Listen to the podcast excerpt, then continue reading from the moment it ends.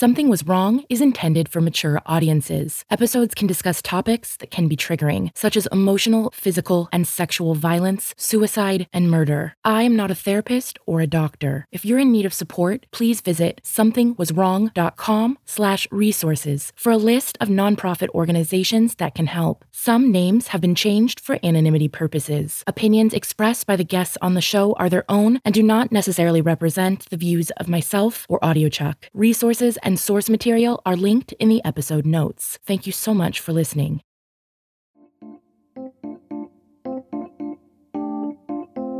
You think you know me, you don't know me well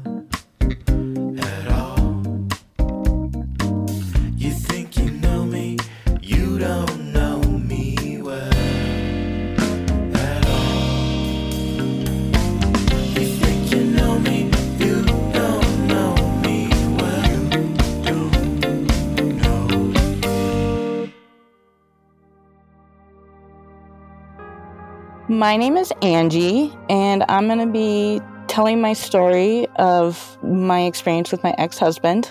I met my ex husband in October of 2012. And I remember our first date was magical, kind of that fairy tale. It ended up lasting three days. We were both really big mountain bike racers. I was training for this big race, and it was the Leadville 100. And he'd raced it before, and he was dedicated to helping me be successful in this race. And the three days we just spent biking, and it was just kind of that honeymoon experience. I was working in a bike shop, and he'd bought like $11,000 worth of bikes. And one of the bikes that he had bought me was for my race. And by the second date, he had told me that he loved me and everything was perfect and wonderful. The couple had been dating long distance, about two hours apart in neighboring mountain towns. Six months into their whirlwind romance, Angie was excited when her ex husband, Jeff, asked her to move in with him and his two daughters. What I didn't know at the time and what I found out a couple years later is during our original dating, he was actually living with someone else. And she didn't know about me. And obviously, I knew nothing about her. I found that out probably 10 years later. He had a good job for this town. He's a director in a town municipal government. And he was like, You don't need to work. You can just ride your bike. You can train for your races. I need help. He had two daughters. I need help with the kids. And at the time, I was really self conscious about not having a job. And I felt kind of less because I was quote unquote mooching off him. But what I also later figured out was that he wanted that. Like he wanted me to not have a job so he could have that control over me. And he sold it more of, I need help with the kids. You're this bike racer. You can train. And I bought into it. I was like, okay, this is going to be great. In November of 2013, so I would say about six months after I moved up there, I remember I was getting ready for a snow bike race.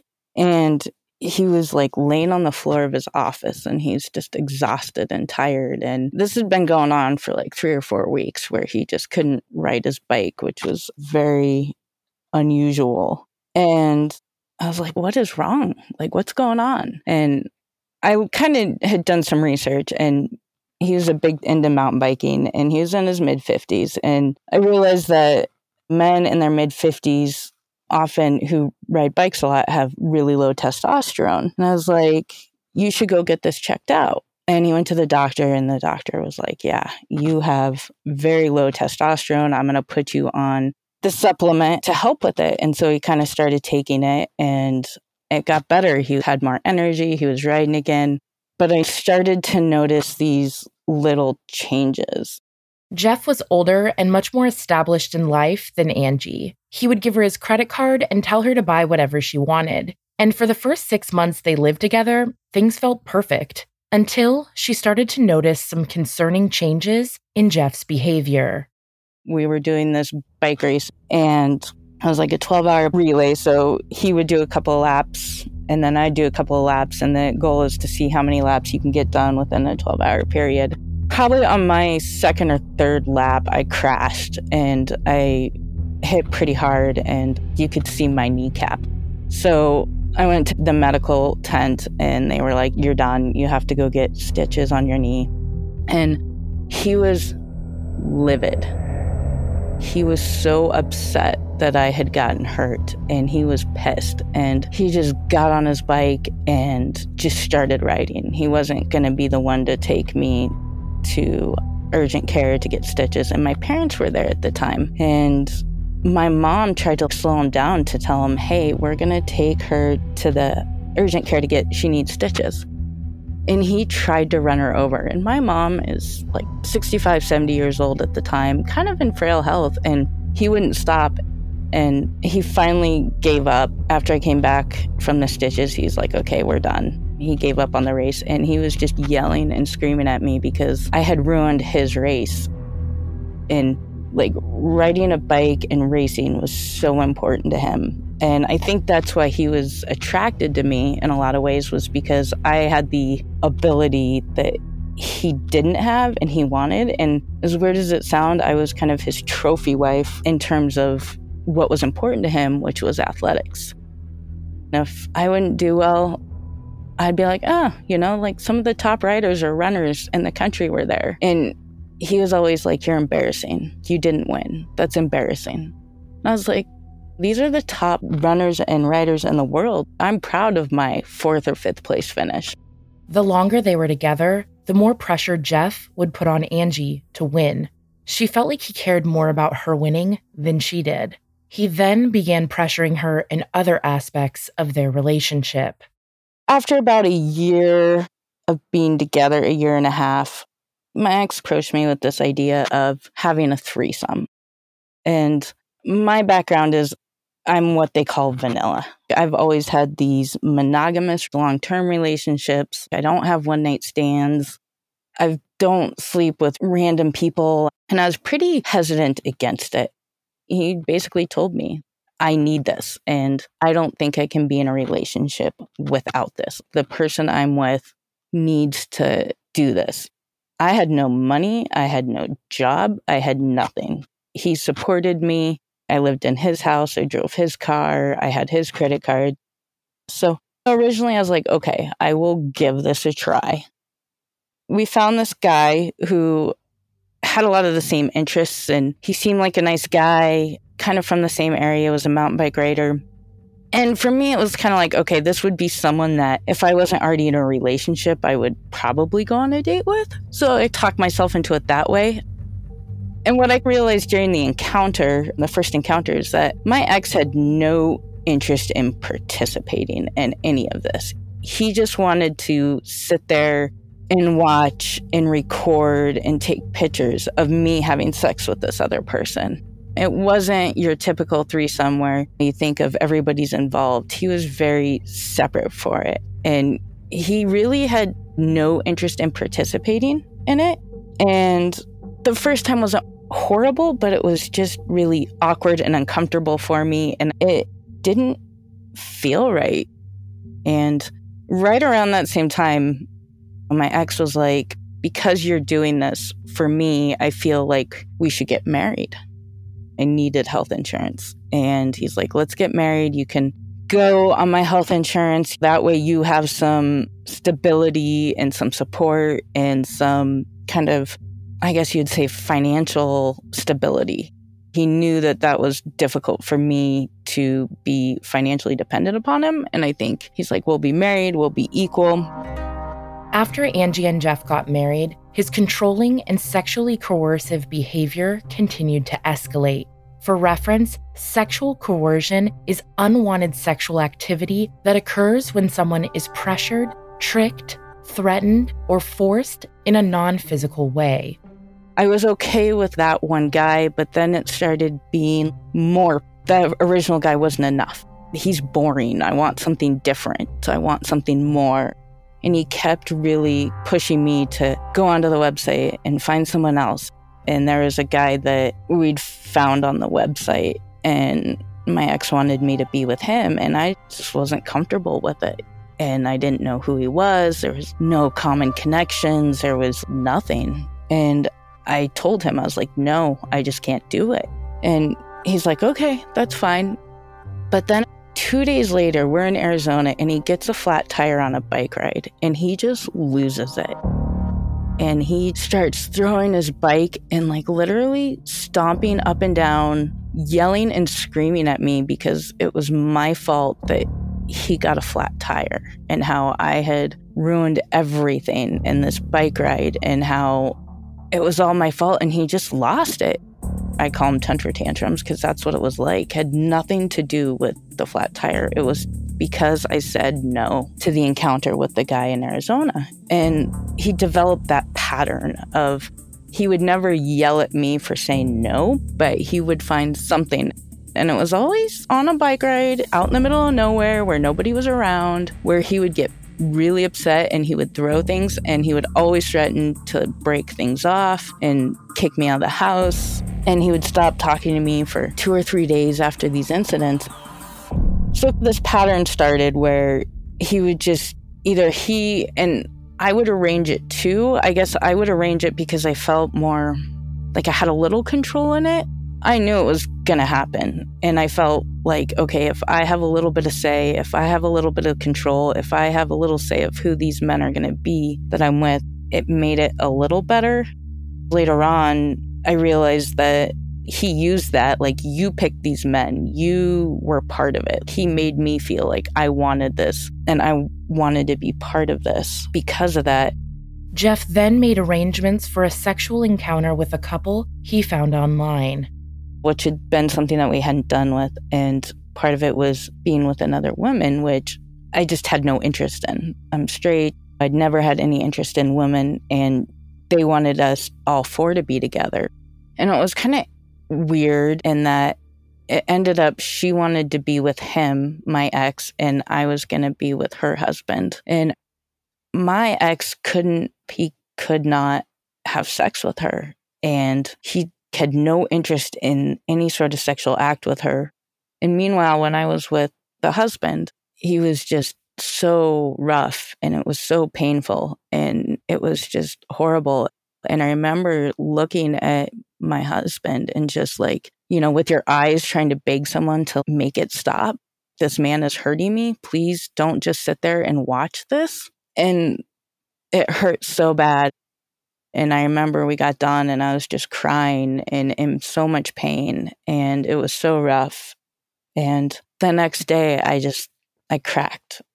I'd had enough. And we got into this fight. And I was yelling, You know, I don't want to sleep with these other men. You know, I hate this. You know, I don't like this. Why do you make me do this? And I just left. Upset and in need of support, Angie went to stay with her parents for a few weeks.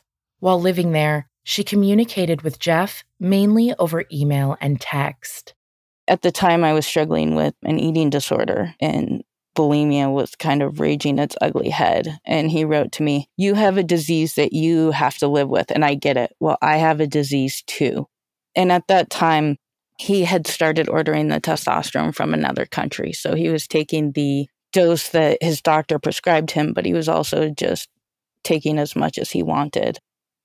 And in that email, it was just like, and I got so mad because I was like, I was trying to hide the bulimia. I'm like, so you know about it you're not doing anything to help me with it. And not only that, you're trying to say, my disease is okay, so your disease is okay. You think that I'm getting hurt by your disease. And he just couldn't get it. And he kind of saw them as the same. And he also wrote me, Yes, I used you to get what I wanted, but it wasn't what you wanted. Never was and never will be. Sad part is, I don't really want it like others do. For me, it's so much different. And later on, I would look at those, and it was just that concrete proof to me that he knew I didn't want to do it. There was no question in his mind. I had told him a hundred times how I hated it and how much I didn't want to do it. And it kind of helps me reconcile what I did because I think there's always some guilt and shame in it. And it made me realize it wasn't who I am. It's not what I wanted to be part of or what I was part of.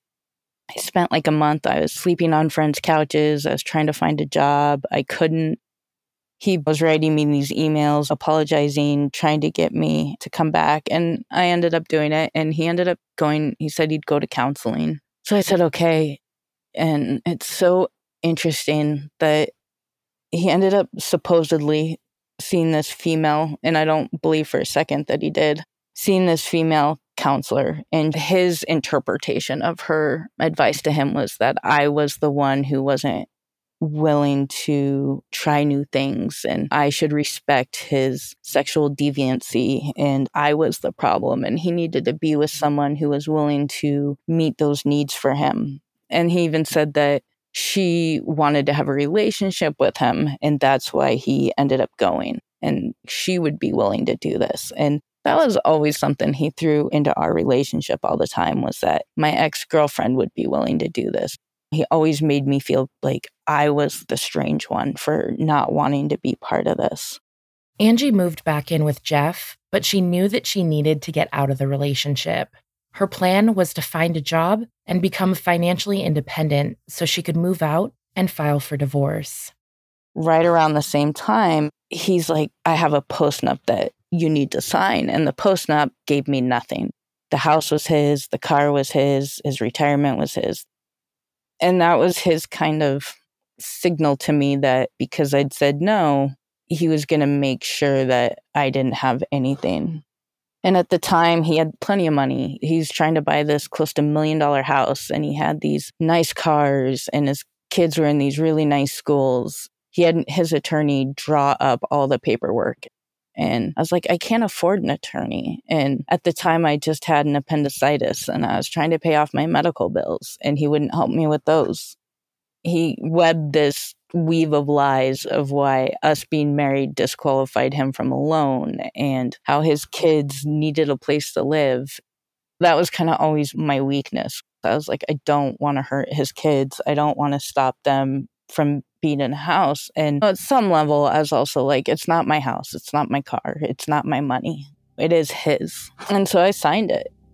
That was his kind of notice to me that if I said no to the sex acts, that there would be consequences. So, like I said, I ended up moving back, but I also knew I had to get out. And so I got a job as a jail deputy in the county jail. I remember the day they offered me the job, I was on a trail run and I just started crying because I was like, it's over. I can support myself, I can have my own insurance. And it was kind of this incredible freeing moment. And I did finally, I finally said no more. Though the couple had separated and Angie had moved out, they were both local civil servants whose departments often worked with one another. That summer, she became concerned when Jeff told her he'd purchased a gun. He started getting guns, and I obviously I worked in a jail, so I carried a gun for certain parts of my job when we did transports, but we weren't gun people. That was the first gun I'd ever owned. He'd never talked about guns. He originally showed up with a 9mm handgun, and I thought, well, I got a 9mm, so he wants to get a 9mm kind of thing. He showed up with an AR 15. And I was like, well, why do you have an AR 15? He's like, oh, it's just kind of reminder of my military days. He just kind of put it in a case and put it in the closet up high. It was just, to me, it was very strange. And I never really understood it. During a shift at the jail, Angie was approached by a sheriff who said he needed to speak with her privately in the captain's office. He said, Hey, can we, we need to talk to you? And I was like, Okay, this is kind of weird. The captain wasn't there. He's coming in over the phone, and there's a victim's advocate there. And they had told me that my husband had been arrested by the police department, which was the town that he worked for, and that he was coming in.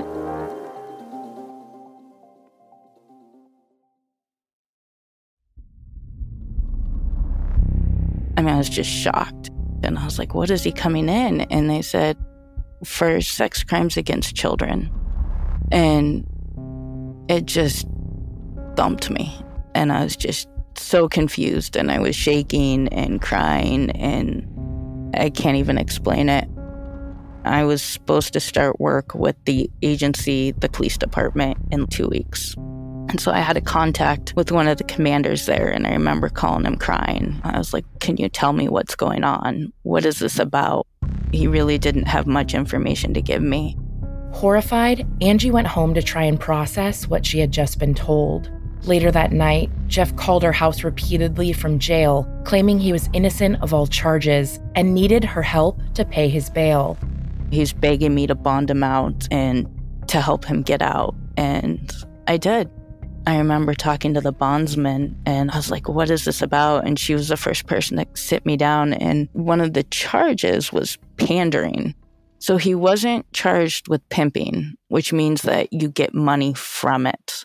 But pandering is that you assisted the trafficking in some way, shape, or form. It kind of started clicking to me that he had a side business, a consulting business for IT. He said he bought this vehicle for this woman who was helping him run errands in the area. And he'd bought her a vehicle so she could help him with his consulting business. And it clicked. I was like, that was part of the sex trafficking. It had nothing to do with his business. And so, because they were using the vehicle that he bought to transport the minors to different areas, and he just took no responsibility for it whatsoever.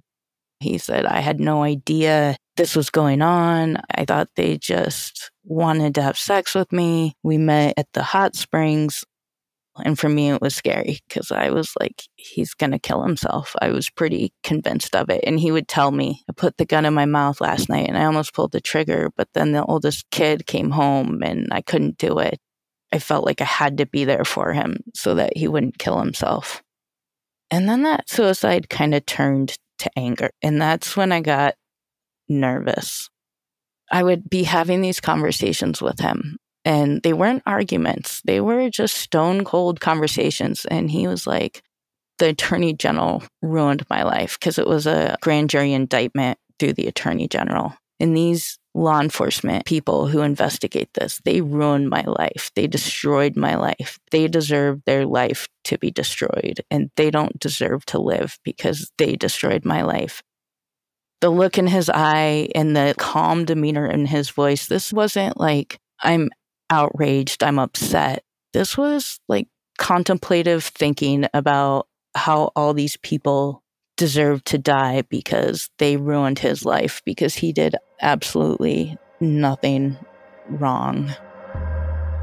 I remember he told me that they wanted it and they liked it. And I remember having this argument with him.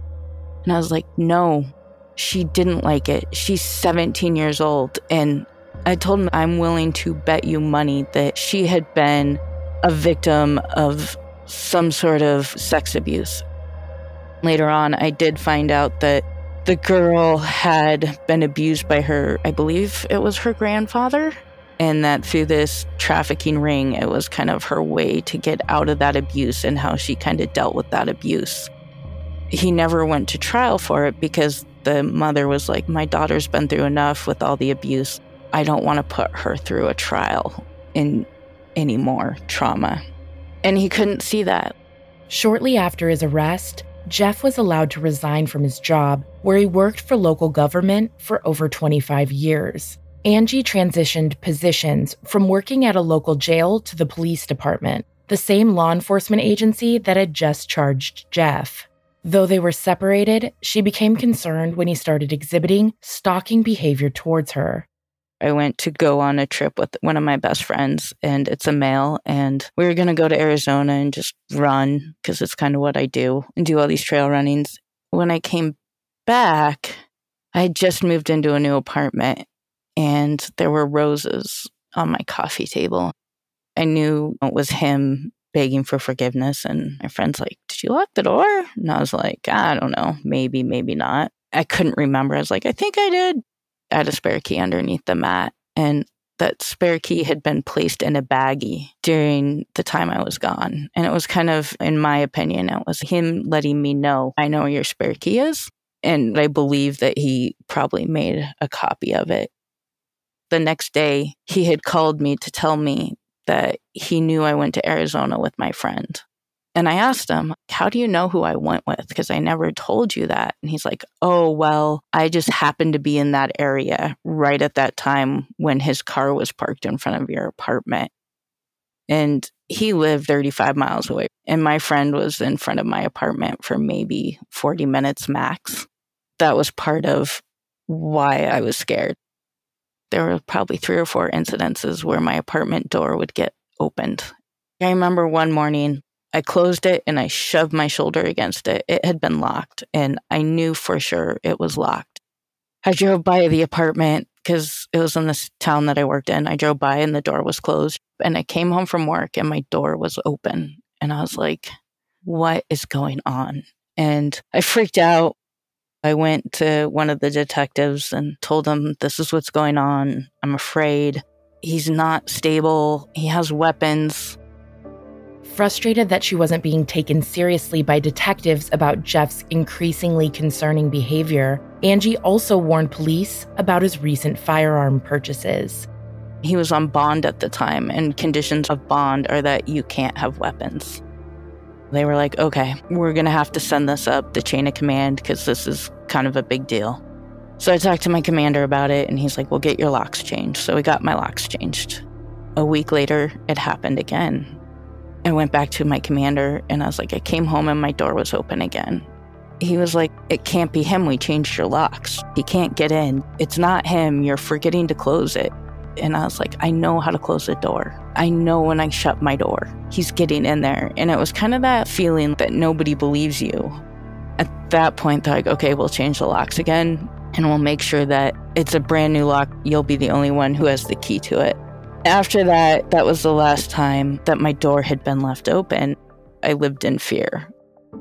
Around the same time, one of his former coworkers approached me and said, I think your ex was stealing from the town.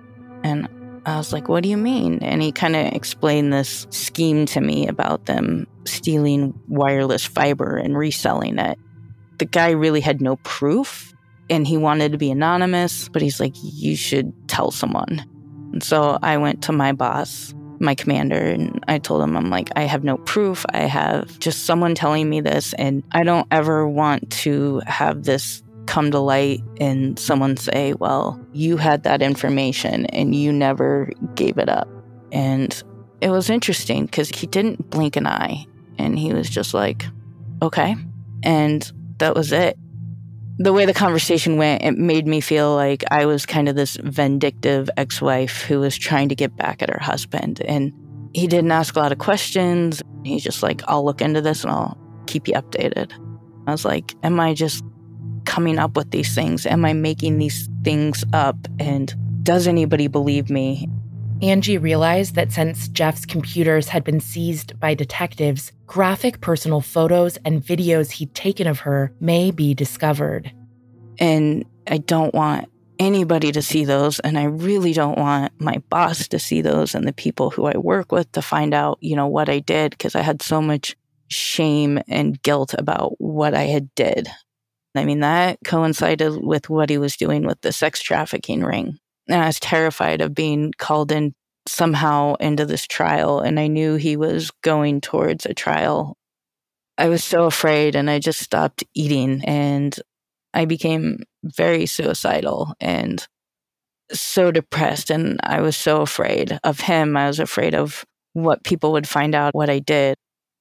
And my friend who I went to Arizona with, I remember he knocked on my door and he just looked at me and he's like, We have a huge problem because I'd lost so much weight and I'd made some statements to him that indicated that I wasn't really sure I could deal with this anymore and that he knew I had the gun and that I was kind of making plans to end my life.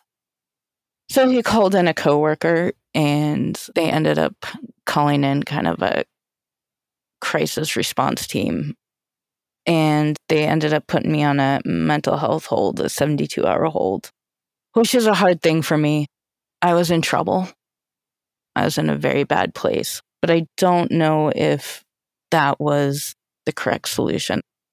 I have a support system that's really close to me and my family, my parents are my everything. And at the time, I kind of knew in the back of my mind, like I said, I was working in law enforcement, that I remember sitting on my floor just sobbing, this is going to ruin my career. This is going to end my career. And please don't do this. So when the 72 hour hold got out, and by then my parents knew what was going on, and I ended up going into treatment for because the eating disorder was also an issue. And it was kind of in that that I first got introduced to trauma. I had no idea what trauma was. And I remember the therapist was like, You're in the middle of the storm and you're just standing there, like, okay, like you're cool and collected and you're in the middle of this chaos and you're just standing there living through it. And I remember reading the book, The Body Keeps the Score, and kind of going through and realizing like what was going on in my brain and how I was in constant flight because I was constantly scared of what was going to happen and what was going to be next. And I started actually doing neurofeedback, which is kind of this therapy that helps teach your brain to not be in fear. It rewires your brain. And I remember they did these neuroimaging scans, and my brain was bright red at the beginning. It was just lit up. And it just showed like it was proof I was afraid of my life and I was in constant flight or fight mode. I started doing that treatment and that really helped and doing the therapy helped and like started doing yoga and just trying to calm my brain down. Four months after beginning her treatments, the IRS contacted Angie to let her know that she was being audited. I contacted my ex and I was like, what is going on? And he's like, don't worry, let my tax guy handle it. All of our taxes were done by an accountant. I obviously did not trust my ex at all. At that time, I did know that he had more legal issues coming down the pipe. I didn't know exactly what, but I knew that there was more to come. I looked at our lifestyle and I looked at the house we lived in and the cars we drove and the vacations and everything. And I knew how much he made and it never added up. And I'd ask him about it and he was always like, oh, it's my consulting business. I make extra money doing that. it was always odd to me, but I was dealing with bigger issues and questioning him on his financials, it just wasn't at the top. So I went and I talked to the IRS and they asked me a lot of questions and it became pretty apparent to me and to the IRS that he had lied on a lot of his deductions. He lied a lot on his taxes. One evening, Angie and her dog were out for a trail run when a man she'd never seen before approached her. This guy stopped me and he's like, Hey, Angie. And I was like, Yeah, it was night and there was absolutely no cell phone service in the area. And he said, If you talk, there will be consequences.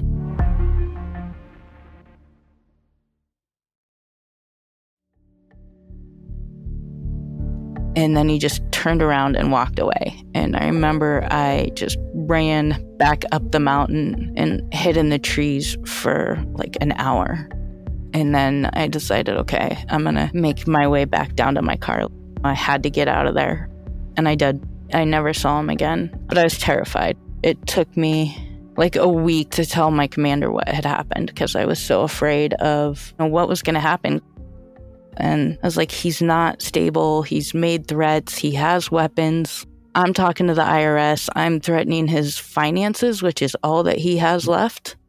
I remember at the time, I was trying to put together who I was married to, and I was trying to put together who he was and what happened. And I came across this term narcissistic rage, and it's where a narcissist just kind of loses it. Their world starts collapsing and they lose it and they go into a rage and they either injure or hurt someone. And I tried telling my commander this. I was like, this could happen. And there's kind of this term, dark triad, and it's like the narcissist and the psychopath and the Machiavellism. And it's all into this triad of personalities. And I was like trying to tell everybody this is who he is. He is capable of hurting someone. My boss was like, he's bullying you, he's trying to intimidate you, but he won't ever hurt anybody. That's just not who he is. He's a wimpy IT guy. You don't need to be afraid. They'd have checks on my apartment, just kind of have guys walk by, make sure everything was okay. But they were doing that for my peace of mind, not what they believed was a true threat. And I remember telling him, I'm like, have you heard the term red collar criminal? My commander's like, no, what is it? I'm like, it's a white collar criminal who turns violent when their game is up. And I'm like, that is who my ex husband could be. I had my dad call him and even try talking to him. And I had disclosed the abuse to my commander after I got out of treatment because I felt like I had to get that off. And I was told, Angie, we will get him. We won't get him for what he did to you, but we will get him. Your accusations are so difficult to prove and they're so difficult to make charges against, but we'll get him for something else. And it never quite sat right with me. And I kind of backed off from the charges because I saw what his charges were for the sex trafficking ring. He got probation and no jail time. And I was like, if he can rape a 17 year old girl and not get in trouble, what about what he did to me? There's no way any judge or anything is going to see that as wrong. So I just let it go. I was like, okay, I'm going to have to just accept that. But I kept telling them I'm afraid. And I'm not just afraid for me, I'm afraid for all of you. He made those statements about law enforcement, about cops. He blames you guys for catching him and what he was doing and mm-hmm. setting him up. In the summer of 2019, my ex was arrested by the police department that I work for on a multitude of felony charges that stemmed from embezzling close to a million dollars from that town. And it's interesting because when they went to arrest him, kind of to me, it proves nobody believed me because they were wearing, there were only three of them, and they were wearing cargo shorts and t shirts, and they had bulletproof vests on. Only one guy had a body cam on, the other two didn't. And it showed that they didn't really worry that he was a threat. They thought he was just going to come easy. And there's body cam to this that has been made public. And he would not get out of the vehicle and he was fighting them with everything he had. He was trying to get back into his vehicle. He had his AR 15 in the back of that van and he kept trying to get back to the cargo, back to the gun. They were able to break a window and get the keys out of the car and pull him out. And in that whole exchange, he kept going for their guns and he kept yelling at them, kill me, kill me, just kill me now. And he fought my commander, who was one of the people who arrested him. He'd worked in a big department for a big city across the country for 17 years, I think. And he said he'd had very few people who fought that hard and who were that difficult to take down. And I have no doubt in my mind that he wanted to hurt them or himself. I think probably both. And they finally got him down and they were able to take him into custody. And when they did that, they were able to get his guns Following his arrest, Jeff spent 60 days in the local jail before making bail. The judge ordered that he be tracked by a GPS ankle monitor and returned to court for trial. That fall, Angie was at work one day when she heard an alarming message come through dispatch. Jeff had tampered with his ankle monitor. And everybody went flying to the area of where his GPS bracelet was. I remember just standing there when that original broadcast went out and I was just frozen. And I was like, oh no, what's he going to do now? And I was terrified. One of the other officers came and got me, and I was taken to the police department, and I felt safe ish, but I was just, I knew it wasn't going to be good. I was like, this is not going to end well. They found both of his vehicles. He had cut his bracelet and he'd taken off and nobody knew where he was. About a week later, detectives were able to locate Jeff out of state. Local news footage showed over a dozen undercover cars surrounding his vehicle. And it was interesting because this time when they contacted him, how different it was the difference in how serious they took his nature, and that they knew he could be violent and he knew he could have weapons and that he would use them. My commander called me. It's interesting because the guy's kind of a no BS kind of guy and he gets to the point and he was kind of, Where are you? And I'm like, I'm driving my car, gonna go run. Well, what are you doing? I'm kind of beating around the bush. And he's like, I hate to do this, but before it goes to the press, and he told me that my ex had killed himself, I started sobbing. And I, I remember saying to my commander, I was like, I don't know why I'm crying. I hate him. But I was just sobbing. I still really haven't figured out why I was upset. It's kind of a complicated situation, but I was didn't want to talk to anybody and it took me 2 or 3 days till I stopped crying and I remember going back to work and people were obviously talking about it and how difficult it was for me to be in that situation and it was hard because I think some ways nobody knew what to say to me. So I felt pretty alone. Some people were like, We got him, it's over. Everybody was on high alert and everybody was looking around and wondering, Is he going to come out and get us? What's he going to do? I think everybody was afraid. And I think there was some sense of like, it's over and kind of, I'm not going to say happiness, but that it was done and that he was gone. But for me, it was more than that. I still am not sure why, but it was really, really difficult for me to handle.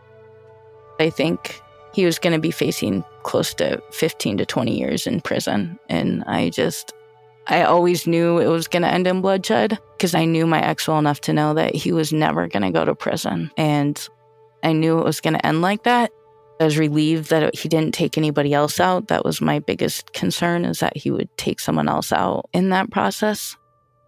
I remember feeling guilty that I was doing everything I could to help the police find him once he cut his bracelet.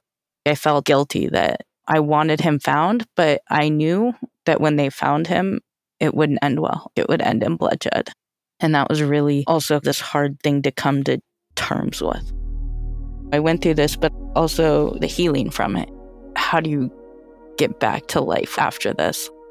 I talked a little bit about the neurofeedback of training your brain, and they're not your normal practices for therapy. And I think talking to someone in group therapy is very important.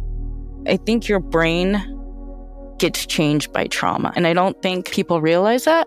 It actually changes how your brain is wired, and it really changes who you are and how you feel and how you act. And you've got to rewire that brain. You've got to kind of calm it down. You've got to figure out how to feel safe again.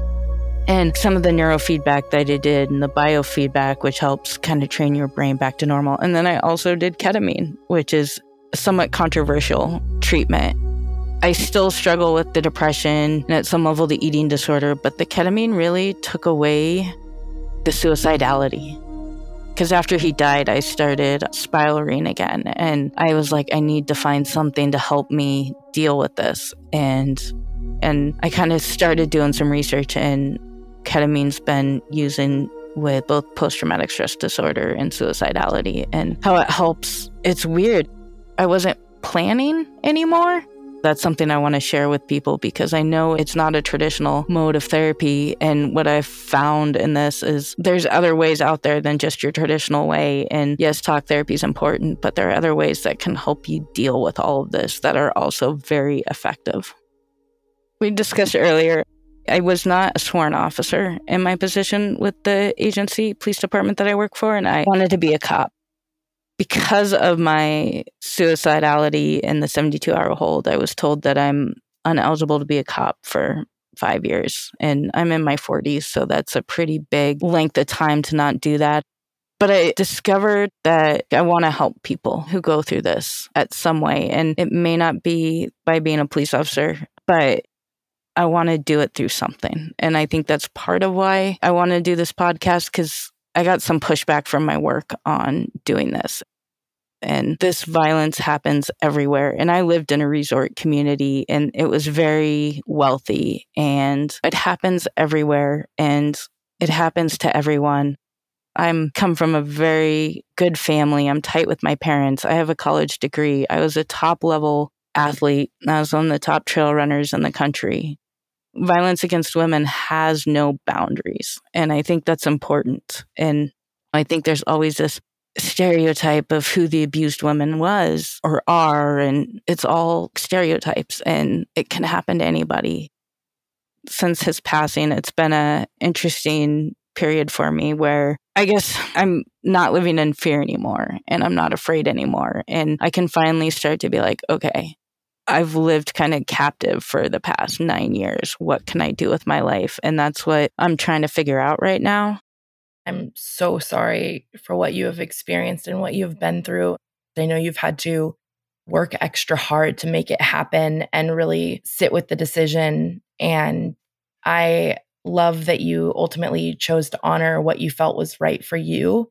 I know I've learned a lot and it's healed pieces of me hearing your story. So you're already on your way helping others. And I know there's so many listeners that are going to be validated and healed through this as well. So thank you again for sharing and taking the time. I am thankful for your vulnerability and bravery in discussing really, really hard topics in such a public forum. It's not an easy thing to do. And I'm wishing you peace and genuine love for your future and whatever comes next for you. Thank you so much. If someone makes you feel obligated or forced to do something sexual you don't want to, you may be experiencing sexual coercion. By definition, sexual coercion is the act of using pressure, alcohol, drugs, or force to have sexual contact with someone against their will, and includes persistent attempts to have sexual contact with someone who's already refused. If you're in need of support, please contact RAINN, the United States' largest anti sexual violence organization, at 1 800 656 HOPE or visit online.rainn.org. Thank you for listening, and until next time, stay safe, friends. Something Was Wrong is an AudioChuck production created and hosted by Tiffany Reese. Our theme song was originally composed by Glad Rags, covered this season by Basic Comfort. Think you know me, you don't know me well.